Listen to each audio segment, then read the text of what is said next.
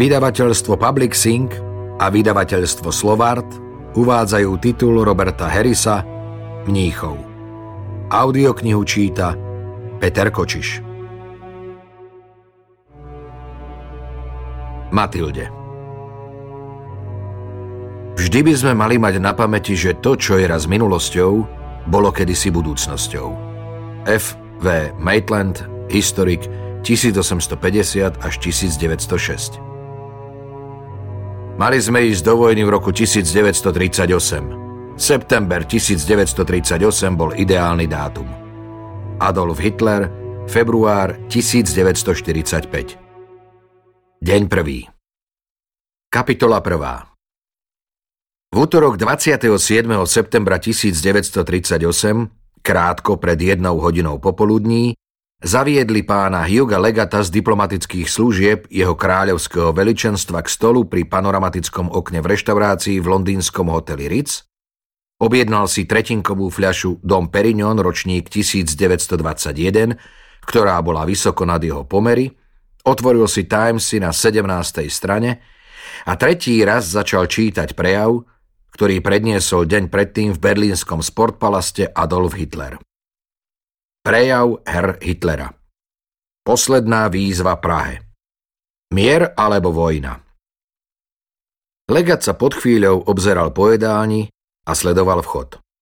Možno si to len predstavoval, ale zdalo sa mu, že hostia, dokonca aj čašníci, kráčajúci hore-dolu po koberci pomedzi stoličky s tmavoružovým poťahom, sa správajú nezvyčajne pokorne. Nikto sa nesmiel. Za hrubým, zvukotesným sklom bolo vidieť 40 alebo 50 robotníkov, niektorí sa v tej horúčave vyzliekli do pol pása a kopali zákopy v Green Parku. Svet by teraz nemal mať žiadnu pochybnosť. V tejto chvíli nehovorí vodca alebo muž, ale nemecký národ. A v tejto sekunde sa za moje slová stavia celý mnohomiliónový nemecký národ, potvrdzuje ich a robí z nich prísahu. Heil. Počul to na vlastné uši z BBC, keď vysielali prejav. Kovový, nelútostný, hrozivý, sebalútostivý, pyšný, desivo pôsobivý prejav, pri ktorom Hitler na zdôraznenie svojich slov búchal rukou po rečníckom púlte a radostne vítal súhlas 15 tisícov hlasov. Neľudský príšerný zvuk, ako by vyvieral v nejakej podzemnej rieke a vylieval sa z reproduktorov. Som pánu Chamberlainovi vďačný za jeho úsilie a uistil som ho, že nemecký ľud nechce nič iné, len mier. Okrem toho som ho ubezpečil a zdôrazňujem to aj teraz, že keď sa vyrieši tento problém, Nemecko nemá v Európe nejaké ďalšie územné nároky. Legat vybral plniace pero a počiarkol si ten odsek, potom urobil to isté v súvislosti s predošlou poznámkou o anglicko-nemeckej námornej zmluve. Taká dohoda je morálne opodstatnená, iba ak si oba národy navzájom slúbia, že už nikdy nebudú proti sebe viesť vojnu. Nemecko je ochotné to urobiť. Všetci dúfame, že tí predstavitelia britského národa, ktorí sú rovnakého názoru, budú mať prevahu. Odložil noviny a pozeral na vreckové hodinky. Bolo pre ňo typické, že nenosil hodinky na zápesti ako väčšina mužov v jeho veku, ale vyseli mu na retiaske. Mal iba 28 rokov, no vyzeral staršie. Bledá, vážna tvár, dôstojný pohyb, tmavý oblek. Tento stolík rezervoval ešte pred dvoma týždňami pred vypuknutím krízy.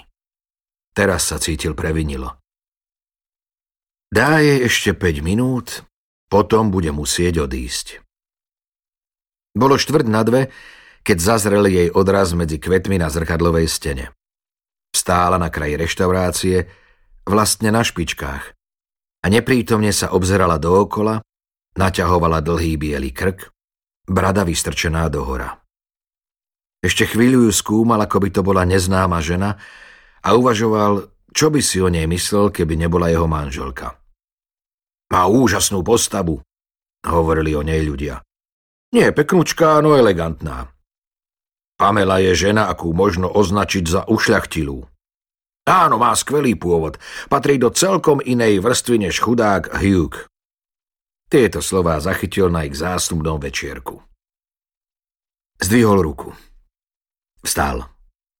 Konečne si ho všimla, usmiala sa, zakývala a vykročila k nemu, rýchlo sa prepletala pomedzi stolíky v úzkej sukni a na mieru šitom hodvábnom saku.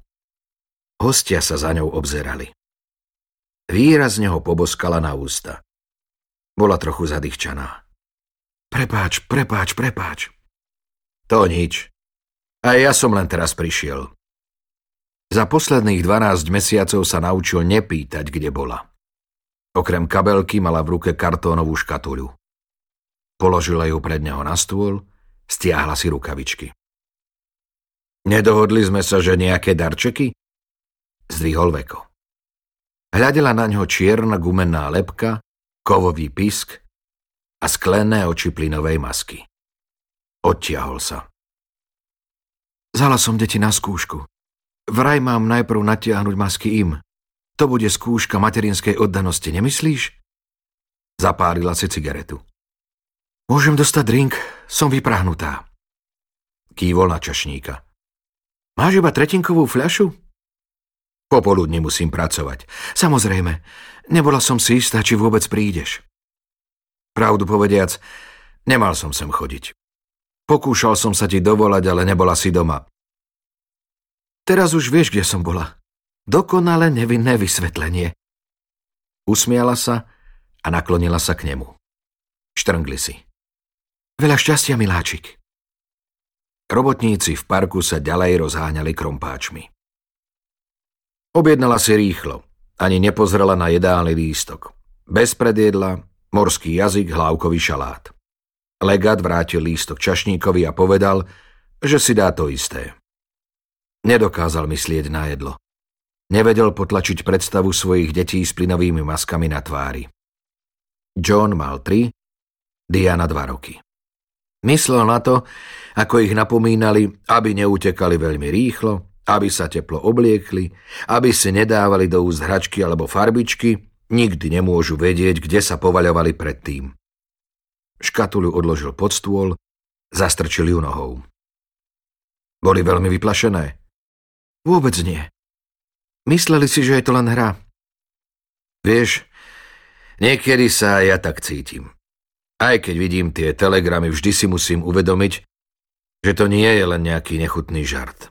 Pred týždňom sa zdalo, že všetko vyriešili. Potom si to Hitler rozmyslel. A čo bude teraz? Kto vie? Možno nič. Bude lepšie, ak bude hovoriť optimisticky. Ešte vždy sa dohadujú v Berlíne. Aspoň sa dohadovali, keď som odchádzal z kancelárie. A keď sa prestanú dohadovať, kedy sa to začne? Ukázal jej titulok v Timesoch, pokrčil plecami.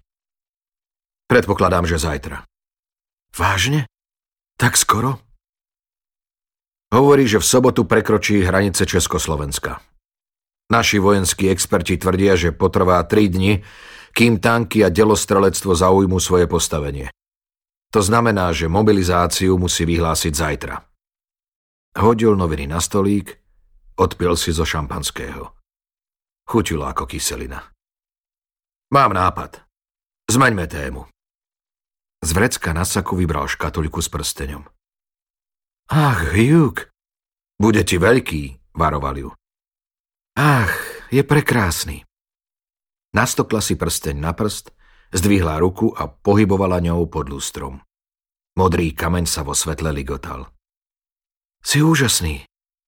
Myslela som, že nemáme peniaze. Ani nemáme. Patril mojej mame. Bál sa, aby si o ňom nemyslela, že je žgrloš, ale na jeho prekvapenie mu položila dlane na ruku. Si zlatý. Pokožku mala studenú. Pohládzala ho po zápestí štíhlým ukazovákom. Najradšej by som si tu rezervoval izbu a celé popoludne zostal v posteli. A zabudol na Hitlera. Zabudol na deti. Tak čo keby si to skúsil zariadiť? Sme tu? Čo nám v tom bráni? Uprela na ňo veľké sivomodré oči, Videl, že to hovorí len preto, lebo vie, že sa to nikdy nestane. Keď si to uvedomil, zovrelo mu hrdlo. Za ním zdvorilo zakašľal muž. Pán legat? Pamela otiahla ruku.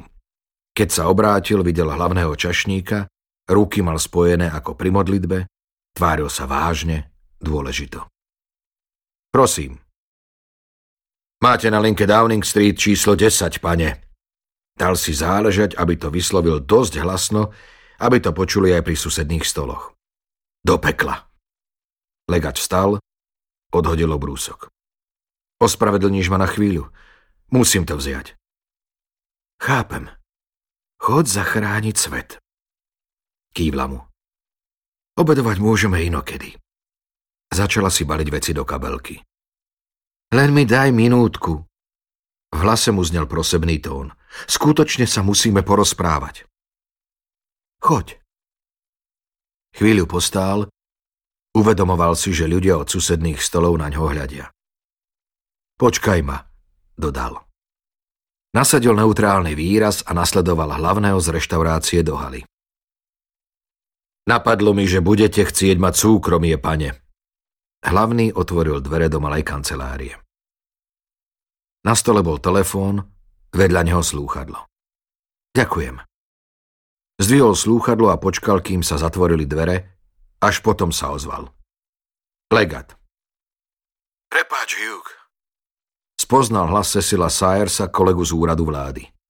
Obávam sa, že budeš musieť okamžite prísť. Začína to byť napäté. Cleverly ťa záňa. Stalo sa niečo? Sayers zaváhal. Osobným tajomníkom vždy kládli na srdce, aby predpokladali, že spojovateľka počúva. Zdá sa, že rozhovory sa skončili. Náš človek letí domov. Jasné, už idem. Položil slúchadlo na vidlicu. Chvíľu stál ako ohromený. Takže takto vyzerajú dejiny? Nemecko napadne Československo. Francúzsko vyhlási vojnu Nemecku. Británia podporí Francúzsko. Jeho deti budú mať na tvári plynové masky. Hostia z hotela Ritz nechajú biele obrusy a budú sa krčiť v zákopoch v Green Parku. Bolo toho na ňo priveľa. Otvoril dvere, náhlivo prešiel cez halu do reštaurácie. Ale personál v hoteli Ritz bol taký rýchly, že z ich stola už všetko odpratali. Na Piccadilly sa nedal zohnať taxík. Poskakoval na kraji cesty a márne mával zrolovanými novinami na okolo idúce taxíky.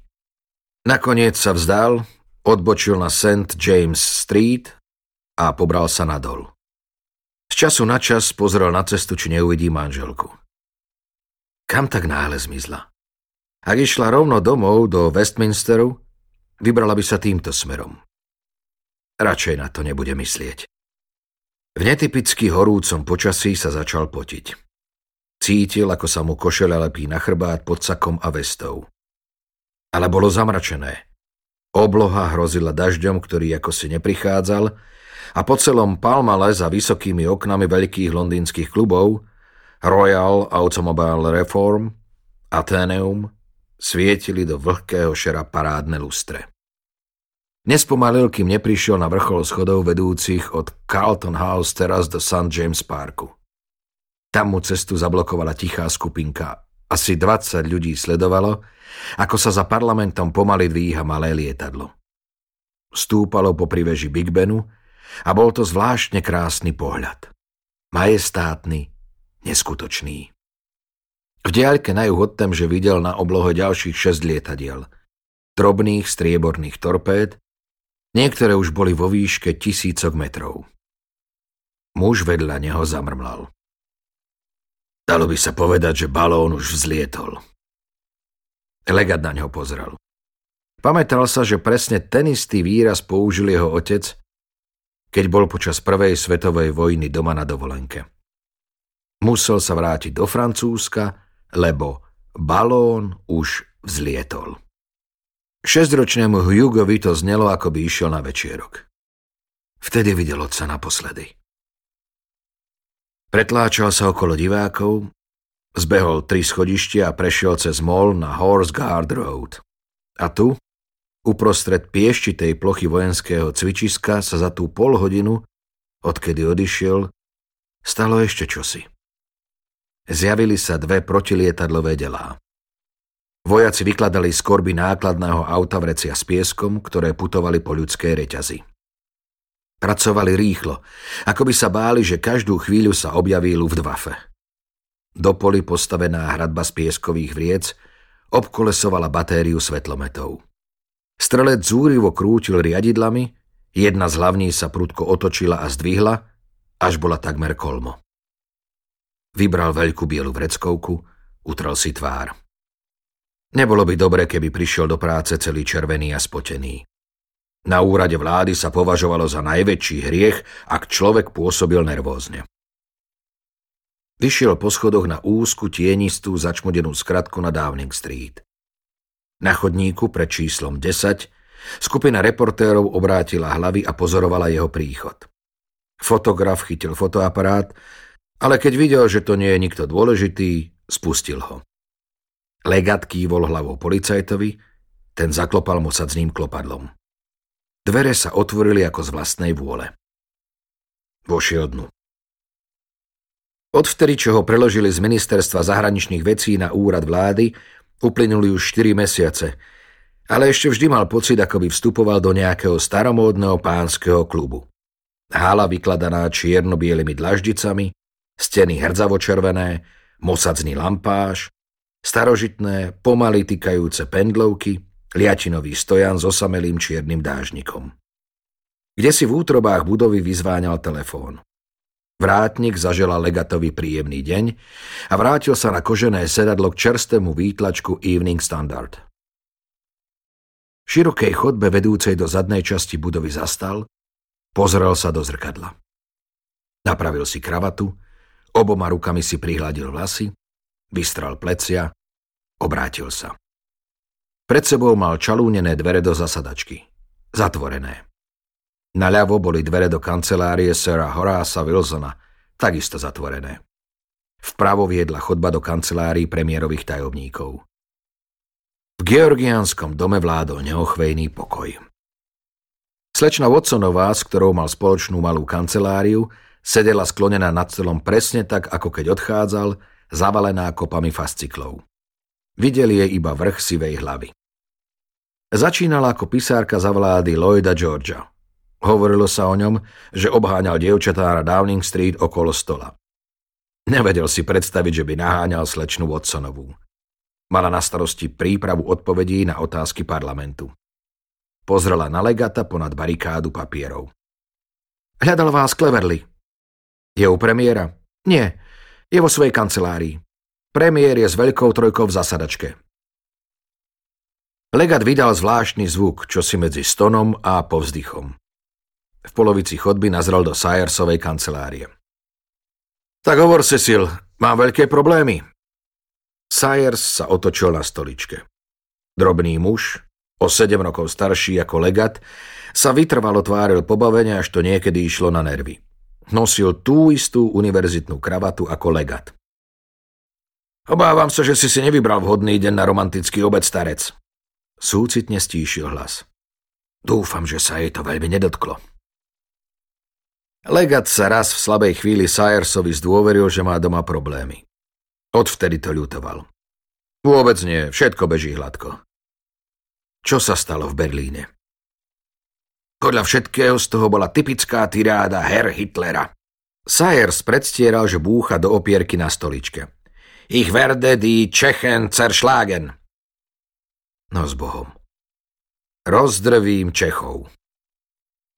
Z chodby sa ozval vojenský strohý hlas. Ach, legat, tu ste. Sayers naznačil ústami. Veľa šťastia. Legat zaspätkoval, obrátil sa k dlhej fúzatej tvári Osmunda Somersa Cleverlyho, ktorého z nejasných dôvodov volali Oscar. Hlavný osobný tajomník premiéra na ňo kývol prstom. Legat ho nasledoval do kancelárie. Musím povedať, Legat, že som z vás sklamaný. Veľmi nepríjemne ste ma prekvapili. Cleverly bol starší ako ostatní a pred vojnou bol vojak z povolania. Obed v Rici uprostred medzinárodnej krízy? Tak to možno robia na ministerstve zahraničných vecí, ale nie tu. Ospravedlňujem sa, pane. Už sa to nestane. Máte vysvetlenie? Máme výročie svadby. A nedovolal som sa manželke, aby som zrušil rezerváciu stola. Cleverly na ňo chvíľu hľadel. K tým geniálnym mladým mužom z ministerstva financií a zahraničných vecí, ktorí nikdy neslúžili v uniforme, pristupoval s neskrývanou podozrievavosťou. Niekedy rodina musí ustúpiť a teraz je taký čas. Hlavný tajomník si sadol k stolu, zažal lampu. Táto časť domu bola obrátená na sever do záhrady. Nezostrihané stromy, ktoré dom chránili pred pohľadmi z Horse Guard Spirit, vrhali na prízemie väčší tieň. Sayer z vás už informoval? Áno, pane. Vyrozumel som, že rokovania boli neúspešné. Hitler oznámil, že zajtra o druhej popoludní mieni vyhlásiť mobilizáciu. Sir Horace by sa mal do piatej vrátiť a hlásiť u premiéra. Premiér to o 8. večer oznámi národu. Bol by som rád, keby ste to vybavili z BBC. Majú sa rozložiť v zasadačke. Áno, pane. Treba zvolať zasadanie vlády, zrejme po vyhlásení, preto technici BBC budú musieť čím skôr vypratať miestnosť. Premiér sa stretne aj s diplomatickými predstaviteľmi britských domínií. Každú chvíľu by mali prísť náčelníci štábov. Len čo sa ukážu, zavedte ich za premiérom. A potrebujem záznam z ich stretnutia, aby premiér mohol informovať kabinet. Áno, pane. Ako isto viete, znova zvolali zasadanie parlamentu. Premiér plánuje predniesť stanovisko ku kríze pred snemovňou zajtra popoludní. Chronologicky mu usporiadajte všetky oficiálne správy a telegramy za posledné dva týždne. Áno, pane. Obávam sa, že tu budete musieť nocovať. Cleverly mu sa myhol v tvári náznak úsmevu. Legatovi pripomínal svalnatého učiteľa telocviku na cirkevnej základnej škole. Mrzí ma, že máte výročie, ale nedá sa nič robiť. Som si istý, že vaša manželka to pochopí. Môžete prespať v kancelárii na druhom poschodí. To je všetko? To je všetko. Na teraz. Cleverly si nasadil okuliare, začal študovať nejaký dokument. Legat sa vrátil do svojej kancelárie, sťažka si sadol k stolu. Otvoril zásuvku, vybral atrament, namočil pero. Nebol zvyknutý na karhanie. Došľaka s Cleverlim. Ruka sa mu mierne triasla, Pero cinklo o okraj kalamára. Slečna Watsonová si vzdychla, no nezdvihla pohľad. Siahol do drôteného košíka na ľavej strane stola, vzal do ruky fascikel s telegramami, ktoré nedávno prišli z ministerstva zahraničných vecí. Prvne stihol rozviazať ružovú stuhu, vo dverách sa zjavil seržant Wren, posol na Downing Street. Bol zadýchčený, ako zvyčajne vo vojne prišiel o nohu. Je tu náčelník kráľovského štábu pozemných síl, pane. Legát ho nasledoval po chodbe do haly. V diaľke pod mosadným lampášom stál vo vyleštených hnedých čižmách široko rozkročený Vicomte Gord a čítal telegram. Gord bol pôsobivý muž. Aristokrat, vojnový hrdina, nositeľ Viktorínho kríža a nevšímal si sekretárky, pisárky a úradníkov, ktorí si zrazu našli naliehavý dôvod prechádzať cez halu, aby ho uvideli. Keď sa otvorili vchodové dvere, Spustila sa kaskáda bleskov fotografov, potom sa vynoril náčelník štábu letectva maršal Neval, o pár sekúnd ho nasledoval prvý lord admirality admirál Backhouse. Buďte takí láskaví páni, poďte so mnou, povedal legat. Keď ich viedol dnu, začul Gorta, ako hovorí. Príde aj Duff? A Backhouse odpovedal. Nie, premiér si myslí, že donáša Winstonovi. Mohli by ste tú chvíľu počkať? Na zasadačke boli zvukotesné dvojité dvere. Otvoril vonkajšie dvere, jemne zaklopal na vnútorné. Premiér sedel chrbtom k dverám. Oproti nemu za dlhým stolom uprostred sedeli minister zahraničných vecí Halifax, minister financií Simon a minister vnútra Hour. Všetci traja zdvihli pohľad, aby videli, kto prichádza. V miestnosti vládlo absolútne ticho bolo počuť len tykanie hodín. Prepáčte, pán premiér, sú tu náčelníci štábov. Chamberlain sa neobrátil. Ruky mal na stole do široka roztiahnuté, ako by chcel otisnúť stoličku. Ukazovák mi pomaly klopal po vyleštenom dreve. Nakoniec precízne tak trochu staropanenským hlasom povedal. Veľmi dobre. Stretneme sa znova, keď sa vráti Horaz. Potom sa dozvieme, čo má ešte pre nás nového. Ministri si pozhrňali svoje papiere, Halifax trochu nemotorne, ľavá ruka mu bezvládne vysela pri boku. A bez slova vstali. Veľká trojka to boli 50-60 roční muži na vrchole svojej moci, majestát už prevýšil ich fyzickú silu. Legat odstúpil, aby mohli prejsť, ako smútočná čestná stráž, ktorá na pohrebe hľadá svoju trúhlu. Tak ich neskôr opísal Sajersovi. Počul, ako vonku tlmene vážnym hlasom zdravili predstaviteľov ozbrojených síl. Chcete, aby som teraz priviedol náčelníkov štábov, pán premiér? Spýtal sa. Chamberlain sa ešte vždy neobrátil. Hľadel na stenu oproti. Jeho havraní profil pôsobil tvrdo, zaťato, dokonca bojovne. Nakoniec duchom neprítomný povedal. Áno, samozrejme. Áno, uvedte ich sem. Legat sa postavil k odľahlému koncu stola v zasadačke kúsok od dórskych stĺpov podopierajúcich strop. V knižnici sa vynímali chrbty zväzkov viazaných v nedej koži a striebro modrých vydaní parlamentných rečí. Náčelníci štábov si odložili čiapky na stolík pri dverách a sadli si na stoličky, ktoré uvoľnili ministri. Gord, ako služobne najvyššie postavený, zaujal miesto v strede. Otvorili si kufríky a rozložili papiere. Všetci traja si zapálili cigarety. Legat pozrel na hodiny nad kozubom za premiérovou hlavou. Namočil pero do atramentu. Na kancelársky papier s vodotlačou napísal. Premiér a náčelníci štábov. 14.05. Chamberlain si odkašľal. Tak teda, páni, obávam sa, že situácia sa zhoršila. Dúfali sme, a československá vláda s tým súhlasila, že v pokoji odstúpi sudety Nemecku, o čom sa rozhodne plebiscitom. Žiaľ, herr Hitler včera večer oznámil, že nie je ochotný čakať ani len o týždeň dlhšie a v sobotu vpadne do krajiny. Sir Horace Wilson sa s ním stretol dnes predpoludním a medzi štyrmi očami ho dôrazne varoval, že ak Francúzsko dodrží zmluvné záväzky voči Československu, a ešte vždy máme dôvod veriť, že dodrží, potom budeme povinní podporiť Francúzsko. Premiér si nasadil okuliere, vzal do ruky telegram. Herr Hitler sa najprv teatrálne rozkrikoval ako zvyčajne, potom podľa nášho veľvyslanca v Berlíne vyhlásil. Ak Francúzsko a Veľká Británia zaútočia, je to ich vec. Mne je to absolútne jedno. Som pripravený na každú eventualitu. Ja len chcem oznámiť náš postoj. Dnes je útorok a do budúceho pondelka budeme všetci vo vojne. Chamberlain odložil telegram, napil sa vody. Legatovi rýchlo behalo pero po papieri. Premiér, nové správy z Berlína, neúspech rokovaní, zúrivá reakcia Herr Hitlera, do budúceho pondelka budeme všetci vo vojne. Samozrejme, budeme sa ďalej usilovať nájsť mierové riešenie, ak vôbec existuje, hoci v tejto chvíli sotva vidieť, či sa dá urobiť ešte čosi viac.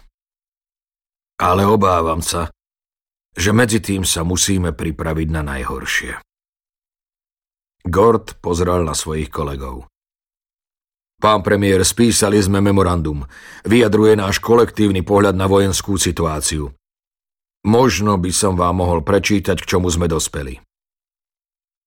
Chamberlain prikývol. Podľa nášho názoru nejaký tlak Veľkej Británie a Francúzska, či už na mori, na pevnine alebo vo vzduchu, nemôže zabrániť Nemecku obsadiť Čechy a poraziť Československo. Obnovenie územnej integrity Československa sa dá dosiahnuť iba porážkou Nemecka a bude výsledkom dlhého zápasu, ktorý musí mať od začiatku charakter neobmedzenej vojny.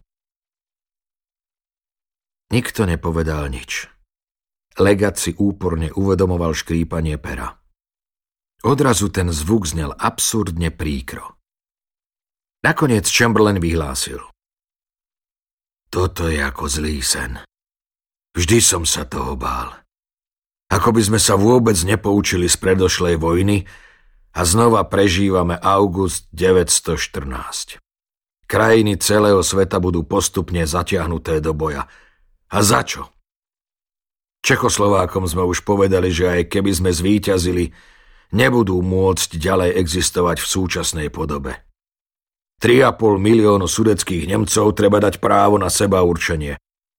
Preto spojenci otázku odtrhnutia Sudet nezaraďujú medzi svoje vojnové ciele. Tak za čo by sme vlastne išli bojovať? Za nastolenie práva? Nadhodil Gord. Hm. Za nastolenie práva. Samozrejme. Ak k tomu príde, budeme bojovať. Ale pri sám Bohu radšej by som to presadzoval iným spôsobom. Premiér si utrel čelo, staromódny golier priťahoval pozornosť na šľachovitý krk. Tvár mu od vyčerpania spopolavela. Ale podarilo sa mu hovoriť vecne ako vždy. Aké praktické kroky treba teraz urobiť? Okamžite vyšleme do Francúzska dve divízie, navrhol Gord. Ako sme sa už dohodli aby sme prejavili solidaritu. Myslím, že vypraviť ich vieme do troch týždňov a o ďalších 18 dní sa môžu zapojiť do bojov. Generál Gamlen sa však jasne vyjadril, že Francúzi nemajú až do budúceho leta v úmysle robiť nič, na najvyš symbolické nálety na Nemecko. Úprimne povedané, pochybujem, či tie nálety vôbec budú. Zostanú za Mažinotovou líniou. Čakajú, až nastúpime s početnejšími silami, podotkol Newell. A letectvo je pripravené. Newell sedel spriamený, pozornosť pútala jeho chudá, takmer na kosť vycvená tvár, sivé fúziky. Musím povedať, že toto prišlo pre vás v najhoršom možnom čase, pán premiér. Na papieri máme na obranu krajiny 26 perútí, ale iba 6 je vybavených modernými strojmi. Jedna má Spitfire, ďalších 5 má Hurricane ale sú bojaschopné. Iba niektoré. Niektoré? Žiaľ, zdá sa, že Hurricane majú technické problémy s guľometmi, pán premiér. Vo výške nad 5000 metrov im zamrza mechanika. Čo mi to tu hovoríte? Chamberlain sa predklonil, ako by dobre nepočul. Usilujeme sa to vyriešiť, ale istý čas to potrvá. Nie. V skutočnosti mi hovoríte, že sme vyhodili pol druha miliardy libier na zbrojenie, z toho väčšinou na letectvo a keď príde na vec, naše bojové lietadlá sú nepoužiteľné. Pri plánovaní sme vždy vychádzali z toho, že konflikt s Nemeckom vypukne až v roku 1939 alebo neskôr. Premiér znova upriamil pozornosť na náčelníka štábu pozemných síl. Lord Gord, Nemôže armáda zneškodniť väčšinu útočiaceho letectva zo zeme. Obávam sa, že sme v podobnej situácii ako velenie letectva, pán premiér. Máme len asi tretinu zbraní, ktoré sme potrebovali na obranu Londýna a väčšinou sú to zastarané kusy z minulej vojny. A máme nedostatok svetlometov, zameriavacej a spojovacej techniky. Aj my sme sa spoliehali, že máme ešte rok na prípravy. Zdalo sa, že Chamberlain v polovici jeho odpovede prestal počúvať. Znova si založil okuliare a triedil papiere. V miestnosti zavládla ťaživá atmosféra. Legat ďalej pokojne písal, uhládzal rozpačité fakty do byrokratickej prózy. Premiér vyjadril obavy, že naša protiletecká obrana je nedostatočne vybavená. Ale automatický tok myšlienok sa narušil. Zasa sa nedokázal ubrániť predstave svojich detí v plynových maskách. Chamberlain našiel, čo hľadal. Spravodajské služby odhadujú, že do konca prvého týždňa bombardovania bude v Londýne 150 tisíc mŕtvych a ranených. Do dvoch mesiacov 600 tisíc. To nám asi tak skoro nehrozí. Predpokladáme, že Nemci na začiatku sústredia hlavné letecké sily proti Československu. A keď Hitler porazí ich, čo potom? To nevieme, ale mali by sme využiť ten čas na prijatie potrebných opatrení a zajtra by sme mali začať s evakuáciou Londýna. A ako je pripravené námorníctvo? Admirál Backhouse vyzeral veľmi pôsobivo. Bolo dobrú hlavu vyšší než ostatní muži v miestnosti. Plešivý, tvár ošľahaná, ako by bola dlho vystavená na pospa s prírodným živlom. Máme nedostatok sprievodných lodí a mínoloviek. Naše najväčšie lode potrebujú palivo a výstroj, niektoré posádky majú voľno. Treba čím skôr vyhlásiť mobilizáciu. Kedy to treba urobiť, aby ste boli akcieschopní k 1. októbru? Dnes. Chamberlain sa opral na stoličke. Oboma ukazovákmi poklopkával po stole. Samozrejme, to by znamenalo, že s mobilizáciou začneme skôr ako Nemci. S čiastočnou mobilizáciou, pán premiér. A ešte čo si treba podotknúť. Dokážeme tým Hitlerovi, že neblafujeme a keď na to príde, sme pripravení bojovať. Možno si to rozmyslí. Možno. Alebo ho to vyprovokuje do vojny. Pamätajte, už dva razy som mal možnosť hľadieť tomu človeku do očí a podľa môjho názoru neznesie, aby stratil tvár. Ale ak sme odhodlaní bojovať, je dôležité, aby o tom nepochyboval. Keby si vysvetľoval vaše odvážne návštevy a úprimnú snahu o zachovanie mieru ako prejav slabosti, bola by to tragédia. Neurobili Nemci tú chybu v 14. Domnievali sa, že to nemyslíme vážne. Chamberlain si založil ruky na hrudi, hľadel na stôl. Legat nevedel, či to gesto znamená, že návrh odmietol, alebo o ňom uvažuje. Backhouse mu zalichotil. Aké rafinované. Premiér nemal veľa slabostí, ale jednou z nich, hlboko zakorenenou, bola márnomyselnosť. U takého ostýchavého muža to bolo dosť prekvapujúce. Sekundy utekali. Napokon pozrel na Backhouse a prikývol. Dobre teda. Vyhláste mobilizáciu. Prvý lord Admirality zásil cigaretu, papiere si strčil do aktovky. Radšej sa rovno vrátim na ministerstvo. Ostatní vstali spolu s ním, šťastní, že sa môžu vzdialiť. Chamberlain na nich zakričal. Bol by som rád, keby ste sa pripravili, že popoludní podáte informácie ministrom. Zatiaľ by sme nemali urobiť alebo povedať nič, čo by prispelo k panike alebo Hitlera dotlačilo do pozície, z ktorej nebude môcť cúvnuť ani v hodine 12. Náčelníci štábov odišli a Chamberlain sťažka vzdychol, zaboril tvár do dlaní. Potom pozrel bokom a ako by si prvý raz všimol legata. Zaznamenali ste to? Áno, pán premiér. Zničte záznam.